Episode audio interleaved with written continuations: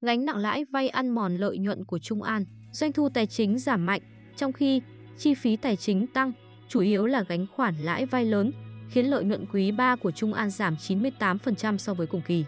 Cụ thể, báo cáo tài chính hợp nhất quý 3 năm 2022 của công ty cổ phần nông nghiệp công nghệ cao Trung An HNX ta ghi nhận doanh thu thuần đạt gần 490 tỷ đồng, giảm 33% so với cùng kỳ năm 2021.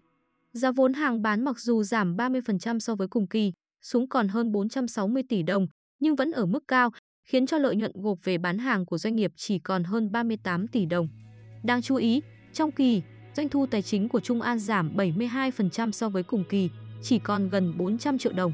Trong khi đó, chi phí tài chính tăng 30% lên 22,7 tỷ đồng, chủ yếu là lãi vay với hơn 21 tỷ đồng.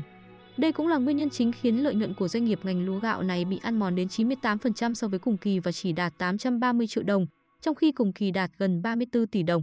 Lũy kế 9 tháng đầu năm 2022, doanh thu thuần của Trung An đạt hơn 2.222 tỷ đồng, tăng 14% và lợi nhuận sau thuế đạt hơn 52 tỷ đồng, giảm 9% so với cùng kỳ năm 2021.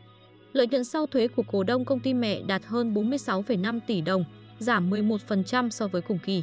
Tính đến cuối quý 3, tổng tài sản của Trung An tăng 37% so với đầu năm, với gần 2.751 tỷ đồng. Trên lệch đáng kể này chủ yếu từ khoản phải thu ngắn hạn tăng 83% lên hơn 543 tỷ đồng. Trong đó, khoản phải thu của khách hàng chiếm 453 tỷ đồng, gấp 2,7 lần và trả trước cho người bán gần 75 tỷ đồng, giảm 21% so với cùng kỳ. Hàng tồn kho đạt gần 1.451 tỷ đồng, tăng 43% so với hồi đầu năm.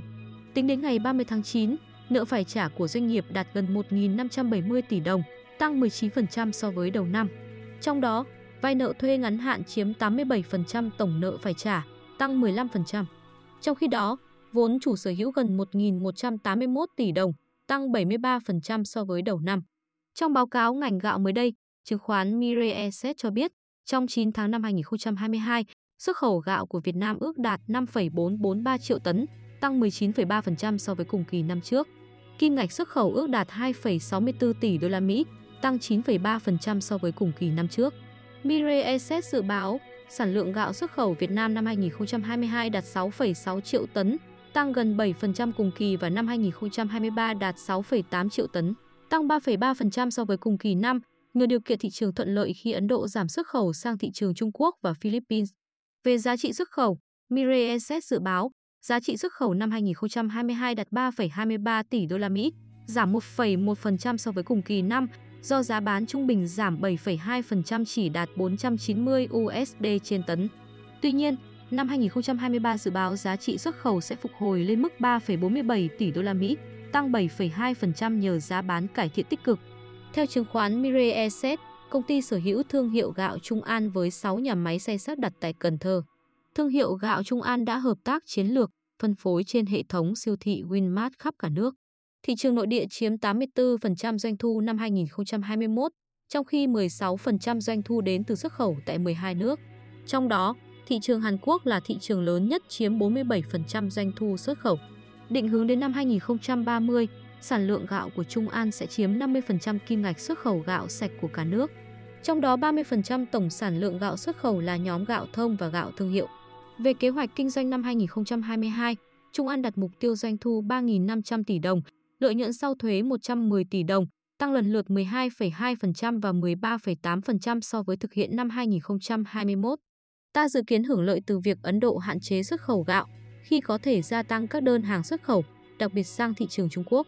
Mirae Asset dự báo năm 2022, doanh thu và lãi dòng thuộc công ty mẹ đạt 4.101 và 177 tỷ đồng, tăng 31,4% và 99,9% cùng kỳ. Dự báo doanh thu và lãi dòng thuộc công ty mẹ năm 2023 lần lượt đạt 4.479 tỷ và 221 tỷ đồng, tăng 9,2% và 24,5% cùng kỳ. Nhờ biên lợi nhuận gộp cải thiện từ 10,4% lên 10,8% và doanh thu gạo nội địa tăng trưởng 5,2% YOY, trong khi xuất khẩu tăng trưởng 25% YOY.